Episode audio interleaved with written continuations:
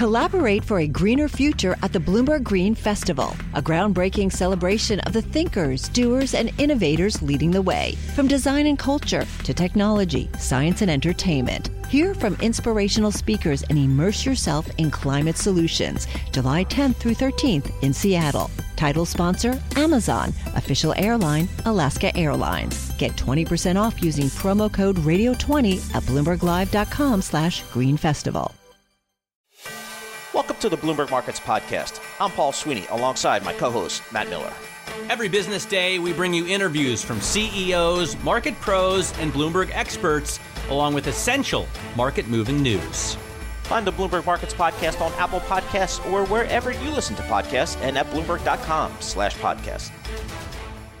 60-40 portfolio. Many of us grew up with that 60% stocks, 40% uh, fixed income to fixed income to maybe, you know, kind of – you know, even out maybe some of the risk here, give you some return. But man, that did not work this year or is not working this year. Stocks down, you know, 20, 25%. The U.S. aggregate, the Bloomberg uh, U.S. aggregate fixed income total return unhedged down 16.8%. It is ugly out there, folks. What do you do in the fixed income biz? Let's check in with George Bory, Chief Investment Strategist for Fixed Income at Allspring Global Investments. George, you guys in fixed income, I mean, does anybody want to talk to you guys at cocktail parties or is it just stay away? What do you do? Yeah, good morning, Paul. Thanks very much. Yeah, I think as you highlight, um, you know, bond investors don't really set up or sign up, I should say, for uh, for double-digit mark-to-market losses uh, in their portfolio. So it's it's been a very very challenging year for fixed income. What we tell clients is sort of two things. Number one, you know, the bonds they bought, they, they actually are performing as advertised. They're paying the coupons that they were uh, assigned to do. But obviously, you know, sort of two things have happened. Prices have gone up and central banks have moved to become much more hawkish. As a result, bond prices, at least on a mark to market basis, has gone down quite a bit. That's the bad news. The good news is is that the yield level, the amount at which we can invest today, is actually very attractive relative to history and certainly relative to the current kind of basket of risks we're looking at today. So a 10 year treasury yields about 4% uh, from 1% last year. A basket of investment grade bonds yields 6%, and a basket of, say, high yield bonds yields about 10%. percent mm hmm And it's the power of compounding. If you can reinvest your money today at those yields, your forward looking returns are going to look very compelling and they'll help you claw back some of those mark to market losses. They're right. not realized until you sell the bonds. Well, George, to your point that, you know, if you look at a 10 year treasury right now yielding about 4%, if you look at a three month T bill, uh, it's yielding about the same, if not more. So, in that environment, you just go to the shortest thing possible if the yield level, levels are about the same, or are you looking at duration here? Well, in the short term, uh, you know, going for that sort of one-year T-bill at, at roughly four to four and a quarter percent, that's not a bad idea. It's a good, safe place to park money. It will sort of generate that yield for the next year. But if you're looking a little bit further out, inflation is unlikely to stay at these elevated levels. The central banks are moving aggressively to get inflation down. And, and the important thing to remember is the Fed has very, very powerful tools. They will get what they want, but it may take some time. So if you're looking, say, five, ten, or even 30 years out, and some people do look that far out, then that longer duration trade, locking in, say, four to four and a quarter percent yield today may look very nice five years out. And so we are adding some of that duration. We are looking further out the curve to lock in those longer term yields because we think inflation will come down and yields will start to come down as we sort of move beyond this this spike in inflation. George, what's uh, your call there at Allspring about this Federal Reserve? It seems like 75 basis points is baked in for the next meeting. After that, how do you think the Federal Reserve will, you know, kind of play? Yeah, that's that's that's a that's a great great question, Paul. You know, most people, many people expect the Fed to raise rates another 75 basis points, uh, and the real question is, is sort of where are we at the end of the year? They have two more meetings before now and the end of the year, and then importantly, most investors are looking into next year. The market sort of wants to get a sense of where's the terminal rate, where will rates peak right now, our view is that the Fed has been very clear. They want to get rates up to about 4.5%. They've recently reinforced that message. And so, you know, some folks in the market were expecting higher than that. We are not. We think we get to sort of 4.5% by the end of the year. That would be another 75 in November, but then start to decelerate that pace. That should allow them some time and perhaps a little bit of patience to be able to sort of start to slow their rate of pay, of of, of rate uh, their pace of rate tightening. So four and a half percent is our target for the end of the year.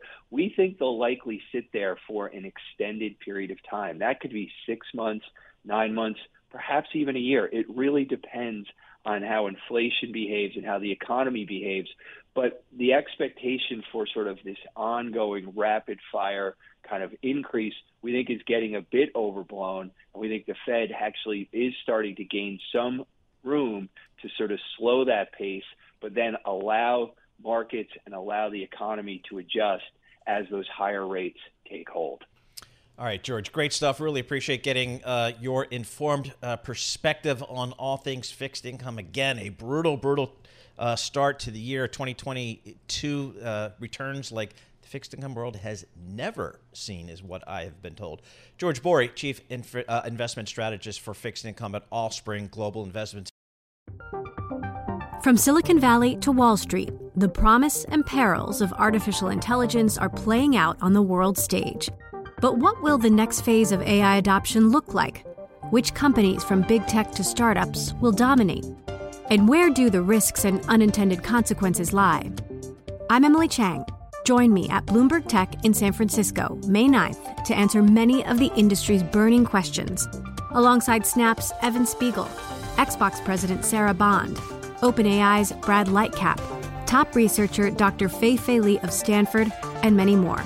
More details and just a few tickets left at bloomberg.com slash techsf.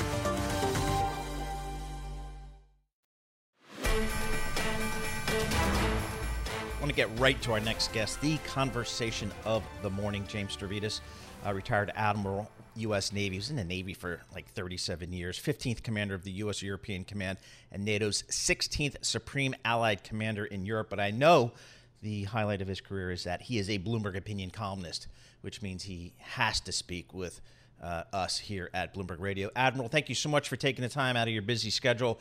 We, so many places to go, but let's start with Ukraine. If I were to war game this out from this point, how would it go? I just don't know how this thing plays out. There's been so many mistakes by Mr. Putin. I just don't know where he goes from here. Well, I'll start with three little words, which are I don't know. Yep. Nobody does. Um, war is unpredictable. But I'll give you my estimate, having watched it closely, having been the NATO commander, having visited Ukraine many, many times. Um, these are very tough people on both sides of that firing line, by the way, both yep. Russians and Ukrainians. Um, so don't look for any sudden give um, out of either party here. So here's what I think will happen over the coming uh, weeks, there is going to be a, a, significant attack on the city of Kherson, which is a major uh, Ukrainian city. It's the gateway to Crimea, and that will be where I would focus um, investors, analysts, watch what happens in Kherson. If the uh, Ukrainians really run the table, push the Russians out, they're going to have strong momentum. Um, on the other hand, if the Russians can bog down the Ukrainian advance, that will also tell us something. So, all of that, Paul, will play itself out over the next month or so. Then we're going to be deep in the guts of winter. And hopefully, as we come out of winter, both sides will have been exhausted and be prepared to at least begin a negotiation so we can start to find a way out of this situation. Well, in the guts of winter, I want to talk about the dollar and cents of what war actually costs because you know there's a story on the terminal today uh, the ukrainian president saying that his government needs 17 billion dollars in immediate financing that's immediate uh, whereas you have the eu on the other side saying that the eu is going to develop funding for around 18 billion euros just under 18 billion uh, dollars for next year. So there's a real mismatch here and i'd love to hear your thoughts on whether or not you're worried that the political will to fund Ukraine might fade as we get into those winter months? I think the political will will remain, but it's going to be more of a negotiation, not a simple Ukraine says we need X and we hand them X. Um, I think it's going to be more a situation of Ukraine says we need X, and we're going to say eh, X sounds like a lot. How about Y plus some longer term Z and maybe some additional uh, A, B, and C in terms of weapons? So, uh, you know, we, we talk a lot in private equity. I'm the vice chairman of the Carlyle Group. We talk a lot about burn rates. And on Putin's side, the burn rate is pretty clear. It's the, the killed in action, the equipment destroyed. He has a very high burn rate. The burn rate on the Ukrainians is what you just put your finger on, Katie. It's the patience, the resources, the dollars, the euros, the weapons of the West. I think that tap is not going to be suddenly shut off, but I think it's going to be more of a negotiation between the Ukrainians and the West going forward. Admiral, I want to take you to the other side of the globe, to China. Um, they just finished up their party congress and a strengthened Xi and potentially presenting much more risk uh, to the global environment here. How do you what are your takeaways from what we've learned about China over the last couple of weeks? Well, first and foremost, we've seen, as you point out correctly, uh, Paul, we've seen the emergence of, of Xi as a as an pantheon leader in China. He's now up there with Mao and Deng, and he is someone who is going to be with us for a while. He appears to be very healthy. He's late 60s, early 70s. He is in complete control. And if you doubt me at all, go back and review the video of the previous leader Saw of that. China, Hu Jintao, being dragged out. It looks like a scene from George Orwell. So clearly, Xi is in uh, full charge of China. I'll give you two things to focus on as investors. One is he has remained adamant that he will continue this zero COVID policy. That has real implications for the Chinese economy, obviously, which then has a knock on effect globally. Watch to see if now that he's installed and is in full control, might he be willing to crack open that COVID policy a little bit? And secondly, Taiwan. In his speeches uh, as part of this 20th Party Congress, where he was just anointed, he talked quite aggressively about the long term play on Taiwan.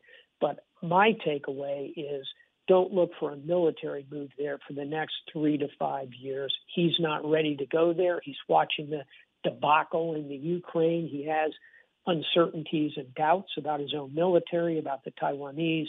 So I think that uh, those two are going to be indicators to watch over the next few weeks.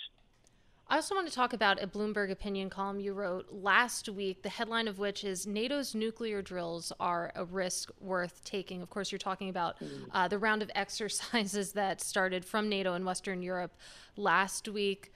As you point out, uh, it's a pretty fraught time in Russian relations, to say the least. But talk me through that argument and whether we should expect more of these drills.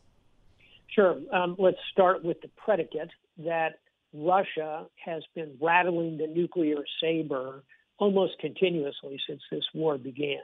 So, NATO every year, Katie, and I commanded these drills as Supreme Allied Commander, NATO every year exercises its nuclear capabilities. It's very routine. Um, it involves um, uh, half of the NATO nations. It's confined uh, hundreds and hundreds of miles from the Russian border out in Western Europe. Um, and it's it's a routine business as usual exercise. I fear that if NATO were to say, "Oh, we're really concerned about Russian nuclear threat, so we just won't exercise our capability," I think that sends exactly the wrong signal to Putin. It shows that we're going to back down in the face of his threats, and he'll begin to think, well, maybe they don't really have that kind of capability to counter. So, yes, you're right. It's a fraught time. Uh, you've got to think it through. But on this one, I come down on the side of conducting those exercises, which are in fact in progress right now. All right, Admiral, thank you so much for joining us. We really appreciate your time and your informed uh, perspective on these global geopolitical issues uh, facing the world, facing markets, facing investors. James Stavridis, uh, Admiral, United States Navy. Uh, he was with the Navy for 37 years, 15th Commander of the U.S. European Command, and NATO's 16th Supreme Allied Commander. Uh, he is a Vice Chairman of Global Affairs at Carlyle Group, and he is a Bloomberg opinion columnist, so he is a, a busy individual. We appreciate getting perspective on some of these uh, bigger issues here on terms of geopolitics. We've got Ukraine, we've got China, uh, lots of areas of concern out there. Still in the thick of earnings season for the global banks. Last week we had a lot of the U.S. names. Now we're starting to get some of the European names. Uh, UBS, for example, which is one of the many firms I can say I once worked at because they were. I used to work at Paine Webber, which is now part of UBS. There's probably not many financial institutions that aren't part of where I used to work for whatever that's worth. But UBS beat some some numbers today, uh, stock up a little bit. Alison Williams, she's been covering uh, bank stocks for decades on Wall Street. Uh, she's absolutely one of the leading voices out there. And Alison, uh, um, what are you seeing from some of the European banks? Because I guess my theme has just been I'm not sure how they compete in a global banking business, but what are you seeing with the quarterly numbers? So for UBS, I mean, there are a few key positives. I think you know the stock is really reacting to trends in the wealth business. Um, so they're more focused on that business. They had 19, uh, excuse me, 17 billion of wealth inflows, a couple billion uh, as well in asset management. And so, given um, sort of the tough environment in Asia, we think that's impressive, and we think that is an indicator that their their business health is strong going forward, despite the fact that we have some cyclical pressure in Asia.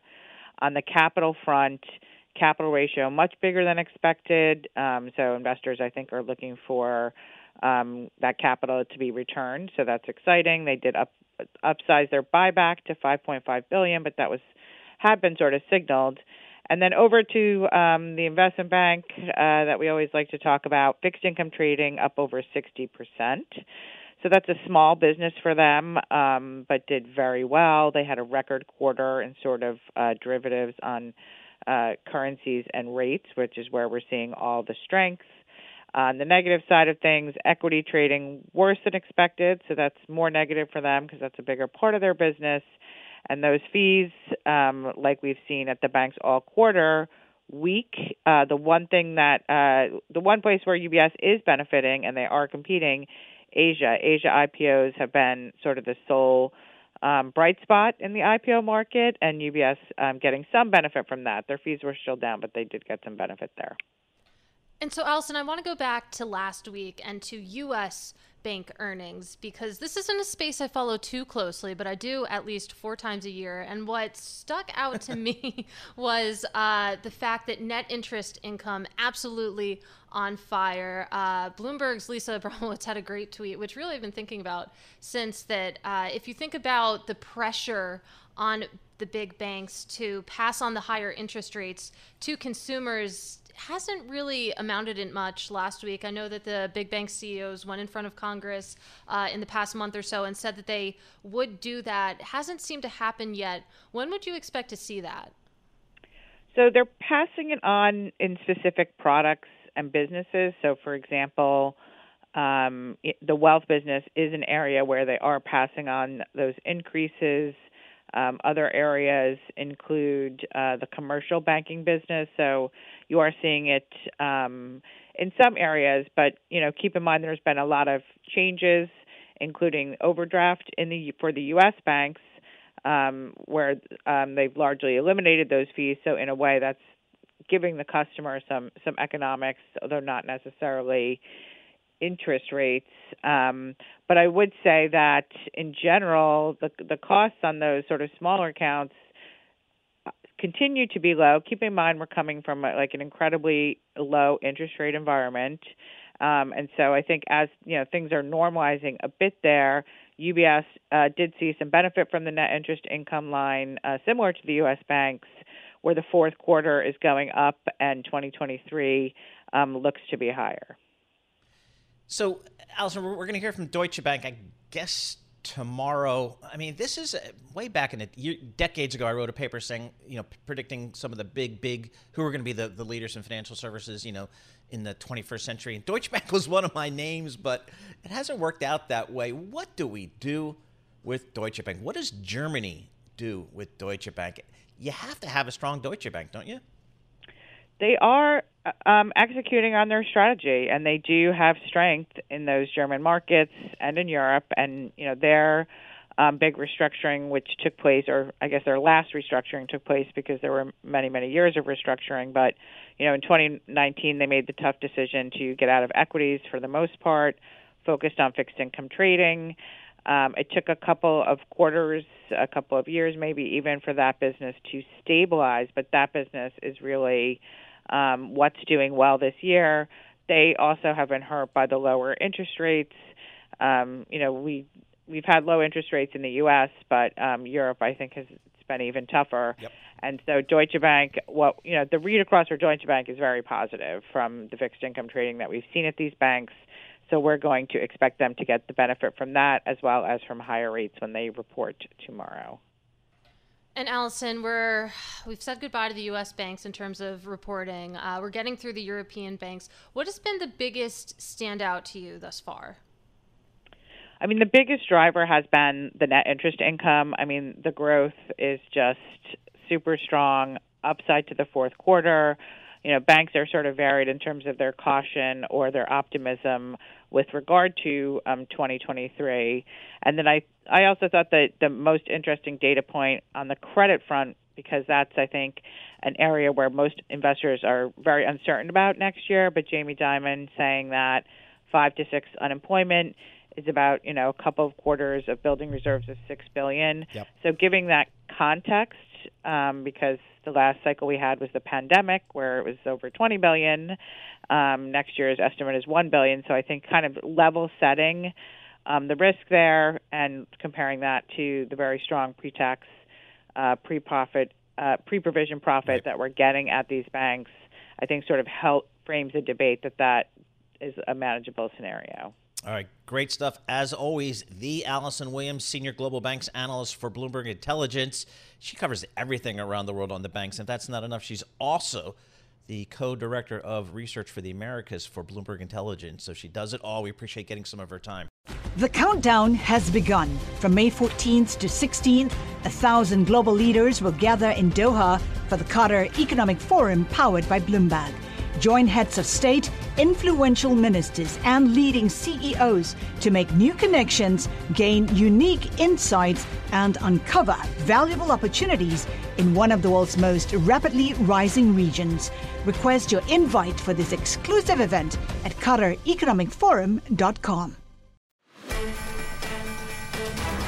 Katie, you know, one of the biggest growth stories of recent time for me on Wall Street, and I've been doing this for 35 years, is ETFs, mm-hmm. right? You know a thing or two about ETFs, don't you? They're the future, they I would the say. Future. And I say that as someone who covers ETF for print news and yep. also uh, anchor uh, the you ETF show. Me and Matt, he's yep. a little bit MIA for the next couple yes. weeks, but the show will go on tomorrow. Unbelievable growth story, folks. Funds flows. If you want to know where the money's going, uh, boy, take a look at the ETFs. Let's take a couple of segments here. Let's do two segments, Katie.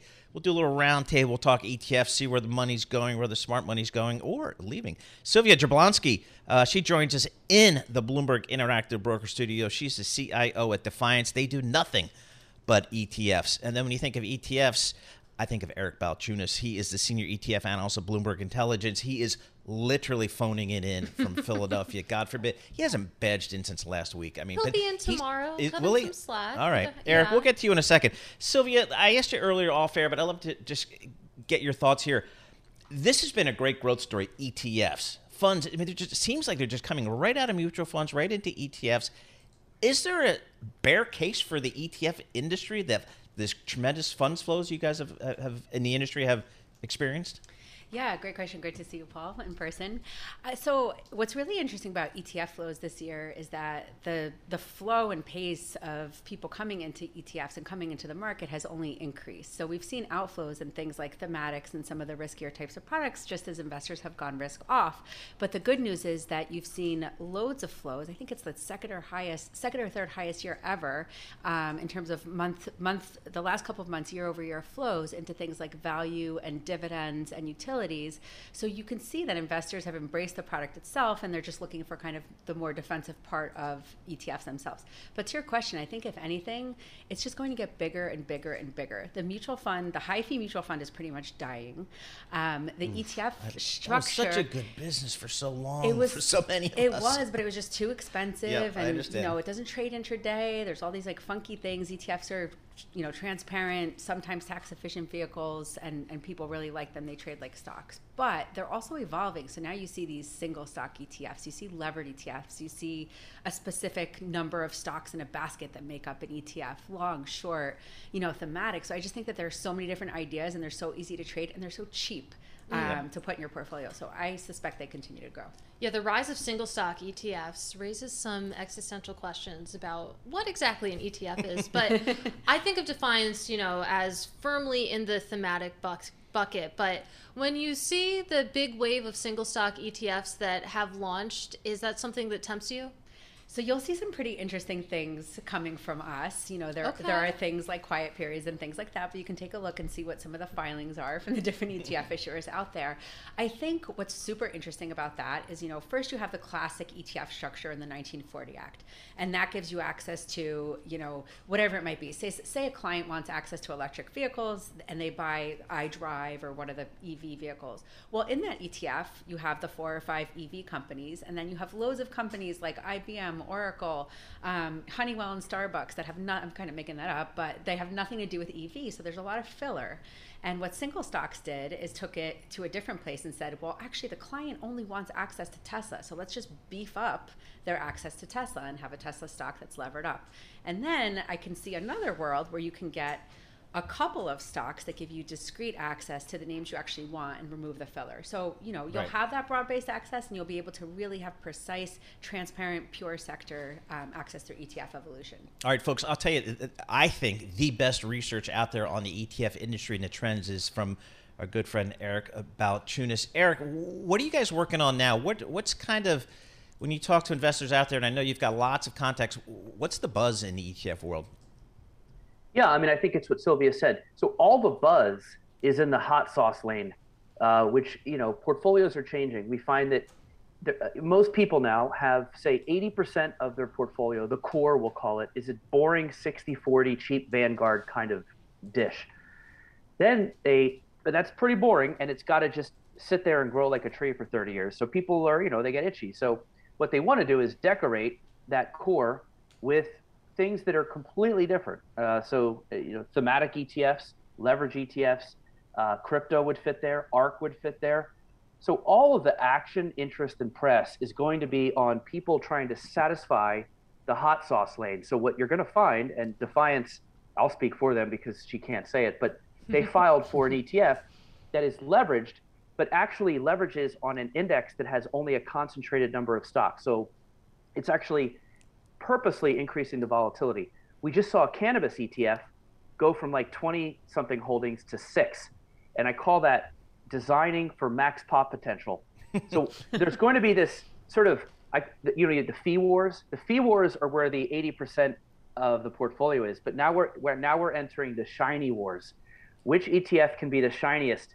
And that it it seems crazy, but it makes sense. And the shiny that that area, that hot sauce area, that is where active is going to exist, like it or not. I personally think if I'm an active manager, I like it. I want to reinvent myself as, you know, so and so's 20 best stocks. That is, I think, the future for active and these trading tool type products uh, that uh, Defiance is uh, serving up, as well as themes and all that stuff. So that is probably might be one of our like right. top three themes. Yeah, Janus did that uh, a while ago back in Denver, Colorado, 25 years ago. Let's continue this discussion on ETFs. It's a thing. We have a TV show Mondays, 1 p.m. Wall Street time. Katie Greifeld, Matt Miller. That's how big it is. Wednesday this week. Wednesday this week. Okay, why not? All right.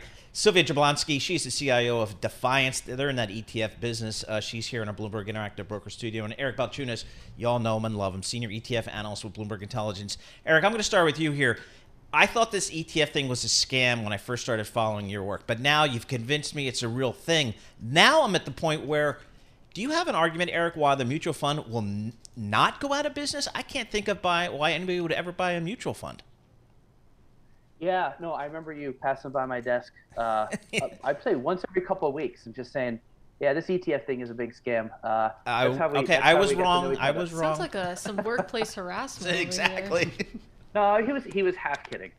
Um, so it was like, yeah. But anyway, um, look, uh, it, it, you're not alone. People didn't really take this seriously, especially uh, legacy asset managers.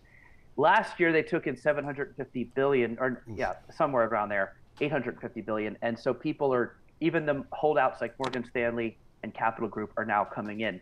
So that's a that's a sign that they are going to ultimately have a higher market share than mutual funds. Right now, they make up 25% of the assets that mutual funds have. I see that getting to 60, 70. I do think mutual funds will, will have a home. They're good in retirement plans. ETFs lose a lot of their superpowers when you go into the 401k world because you can get the institutional share class of mutual fund, which is cheap. You don't need to trade it, and tax efficiency is an advantage inside a plan like that because the tax taxes aren't an issue. So uh, I think mutual funds will survive there. And I think for bonds, there's a couple areas in the bond market where I think mutual funds uh, could make an argument that they're better because they can buy more illiquid bonds um, in a way that ETFs can't because the index has to be pretty liquid to create right. the ETF. So I think those are two two places where mutual funds will hang around. Well, Eric, it's interesting that you mentioned that because as you and I talk about constantly, if you look at the flows, the magnitude of the flows coming out of bond mutual funds going into bond ETFs is really staggering. A record uh, amount of outflows from bond mutual funds. So I feel like that works against your argument there. Yeah, it does, but there again, but you have to remember bond mutual funds have 5 trillion. Bond ETFs have like 1 trillion. So we're still so early in this. I think a lot of if you want treasuries or you want like aggregate bond exposure, honestly, ETF probably works. But you have to remember, bond managers by, by and large outperform their benchmark at a way higher rates than on the equity side. Like for example, in high yield, 73% of active bond managers um, um, have beaten HYG over 10 years. On the equity side, that number is like 15%. So bond managers, I think, will for some smart money will will remain right. uh, popular. But there will be certainly some money moving over, especially money that just wants sort of general bond exposure. I think the ETF will will win some of those dollars as they are this year. Hey Sylvia, give us a sense of kind of who's buying these ETFs. I, you know, I, I think back retail versus institutional. How is that playing out these days? How, how is that changing? Yeah, it's a great question. And I think, you know, if you looked back about five or six years ago and tried to figure this out, it, it sort of depended on the product. So if you looked at kind of the thematic funds, it was more retail, and the levered funds, it was more retail. And, you know, the classic Vanguard, BlackRock types of ETFs were more institutional. And now I would say, you know, both. I mean, you have everything from hedge fund managers that are looking for, you know, a quick sector exposure and don't want to go buy the 500 stocks or just looking for a quick hedge for a couple of days, might use it for ease hmm. of use. Um, you know, some of the ETFs represent these niche sort of categories, like whether it's Defiance or ARK, where you're looking at like a 5G or you know next generation yep. of technology and things like that. And the ETF is the quickest way to get exposure to that. But it's most certainly you know retail. Um, Post COVID, there's just been a massive inflow of, of funds from millennials and beyond into ETFs, particularly thematic ETFs. And now you know institutions have just figured out that they're super cheap and they're super easy to get the exposure that you want for your sector rotation model or whatever it might be. Set it and forget it, and and you know use that product with great transparency. So it's hmm. it's sort of everyone across the board now should have a TV show about it, Katie. You know, I was just thinking that, Paul. Great point. All right, real quick, uh, Eric, uh, what are you working on? What are we going to see from the Bloomberg Intelligence on the ETF front? Uh, you know, that thing I just mentioned, back to the Janus 20, I'm writing a, something about how I think there'll be an influx of personalities and old legacy managers coming out with a Cathie Wood version of themselves, a concentrated best ideas fund that can complement Vanguard. I'm also writing about a bond mutual fund that has lost 26% in a month because Whoops. it has a bunch of illiquid bonds and outflows. and how it's a little bit of a canary in the coal mine. If we see something like this happen with the PIMCO fund, this could spell problems for the market and cause chaos. And I think the bond fund yep. market is something to watch because it could make the Fed have to pivot. All right.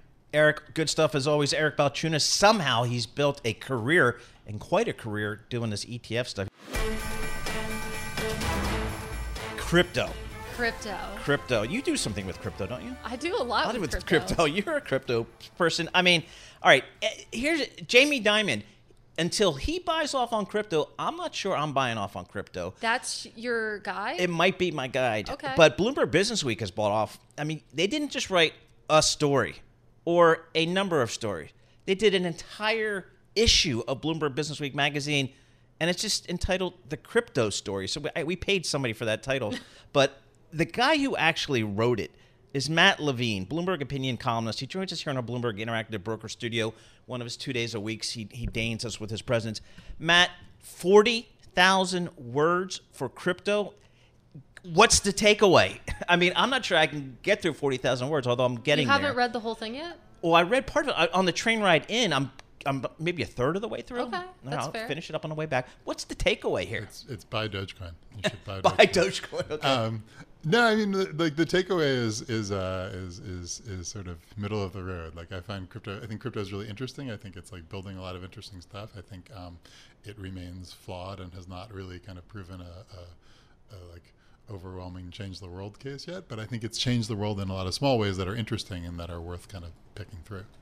I like this line. I've already told you this. I like this line in here that, you know, I don't have strong feelings either way about the value of crypto. I like finance. I think it's interesting. If you like finance, crypto is amazing. And you and I have talked about how basically it feels like crypto is creating this parallel financial system that it's ah, ingesting yep. parts of the traditional finance world. And in a way, it just feels like this grand market structure experiment, which doesn't necessarily have a lot of real world impacts yet.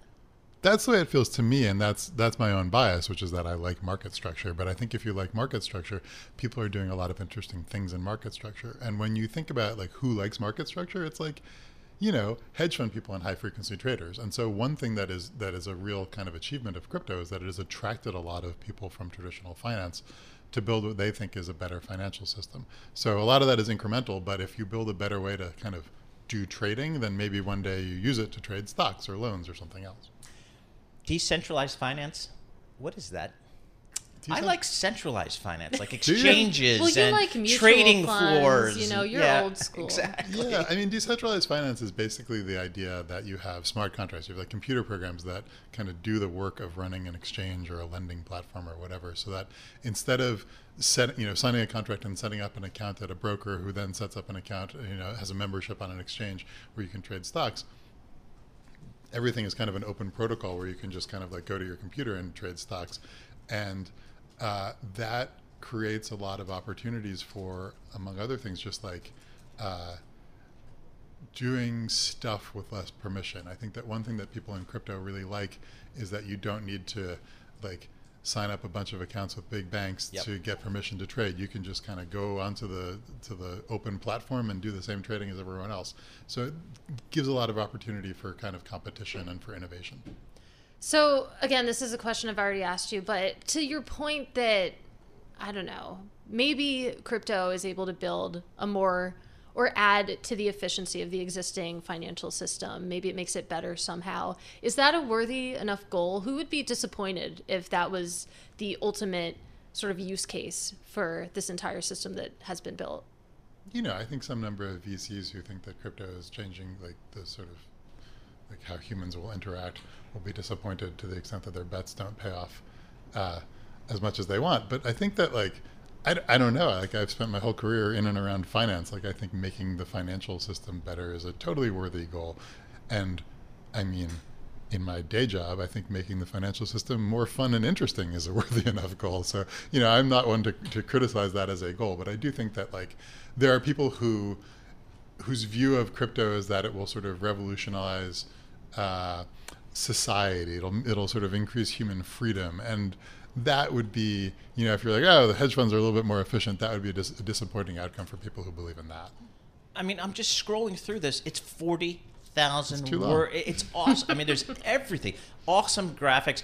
Literally, folks, go to a magazine stand if you can find a magazine stand and buy Bloomberg Businessweek. It is just ridiculous. They talk, Matt, you cover everything here. I don't know. Yeah. I mean, I guess one of my questions is because I'm going to walk this over to Jamie Dimon. You know, I'm going to, he's over at Park Avenue. I'll take a, a copy of this Bloomberg Businessweek. He'll read it word every word. Are you surprised, or how do you view the fact that Main Street, Main Street, Wall Street, financial services industry may not hasn't really embraced crypto? Is that a fair statement? And if so, are you surprised that they have not embraced crypto? Um, no, I wouldn't say I'm surprised. I mean, look, I, I think there have been tentative steps because, you know, it got a lot of attention and like, you know, until about a year, until about this year, like crypto kept going up, broadly speaking. Right. And so if you're an asset manager, you're like, that thing that goes up, I want that. So there was some interest. Um, but I'm not that surprised that people haven't embraced it, in part because, you know, there was a, a Bloomberg story like yesterday about how uh, investors, we polled investors who said that more SEC enforcement would make them more interested in crypto because basically, like, it Yeah. still feels like the Wild West. It still feels like you're committing a crime when you sort of get on a crypto exchange. And so I think if you're a sort of conservative asset manager or bank or bank regulator, you don't want to get involved in something kind of weird until the regulatory stuff is really figured out. And I think we're But not Gary at a point where it's Gensler figured at out. the SEC, he's a crypto dude. I No, mean, he's not. He's like he like He's a taught learned- crypto. Okay, he He's a- taught, it- a, taught a course at MIT. On Does the that not make him a dude? I think In- that's the from, whole from thing. a Washington perspective. Yeah, he's he's not like unknowledgeable about crypto, but he does seem to hate it. Yes. Which which like those things can easily go together. Um, but like I don't think that like he is not a booster of crypto in any way, and and is I think making it difficult for the American crypto industry to sort of you know do a lot of crypto, which I think also uh, is an impediment to mainstream finance embracing crypto because like your regulators hate it. You know. Right. Okay, 30 seconds. What did you learn on your journey? What did I learn on my journey? I uh, uh, I learned about miner extractable, maximum extractable value, and uh, and uh, and uh, Flashbots, and just like the number of arbitrages that exist in crypto that are totally different from the arbitrages and complicated trading that exists in traditional finance. They have like a sort of rhyme with traditional finance where you can. Uh, you know, you're sort of like exploiting gaps in people's knowledge to make a lot of money, but they're they're different in how they actually work in ways that are very satisfying to finance nerds who want to make a lot of money. That's uh, that's how it feels to me. I mean, it, it feels like the wild wild west. But I'm in. I, I've now come across. I think it's an asset class. I think it's real. I have no idea. I have very little understanding, and I have no idea where it goes. And I feel pretty good about that. Sorry Matt to Levine. say, you can't get it in an ETF yet, though. Okay, fair Sort enough. of, sort of. Matt Sort Levine, of. he's a columnist for Bloomberg Opinion. He's written a couple words on this whole crypto space. Go out and get your Bloomberg Businessweek magazine or get it online. It is definitely worth it. It is the Bible. Thanks for listening to the Bloomberg Markets Podcast. You can subscribe and listen to interviews at Apple Podcasts or whatever podcast platform you prefer. I'm Matt Miller. I'm on Twitter at MattMiller1973. And I'm Paul Sweeney. I'm on Twitter at PT Sweeney. Before the podcast, you can always catch us worldwide at Bloomberg Radio. From Silicon Valley to Wall Street, the promise and perils of artificial intelligence are playing out on the world stage. But what will the next phase of AI adoption look like? Which companies, from big tech to startups, will dominate? And where do the risks and unintended consequences lie? I'm Emily Chang. Join me at Bloomberg Tech in San Francisco, May 9th, to answer many of the industry's burning questions, alongside Snap's Evan Spiegel, Xbox President Sarah Bond, OpenAI's Brad Lightcap, top researcher Dr. Fei Fei Li of Stanford, and many more. More details and just a few tickets left at bloomberg.com/techsf.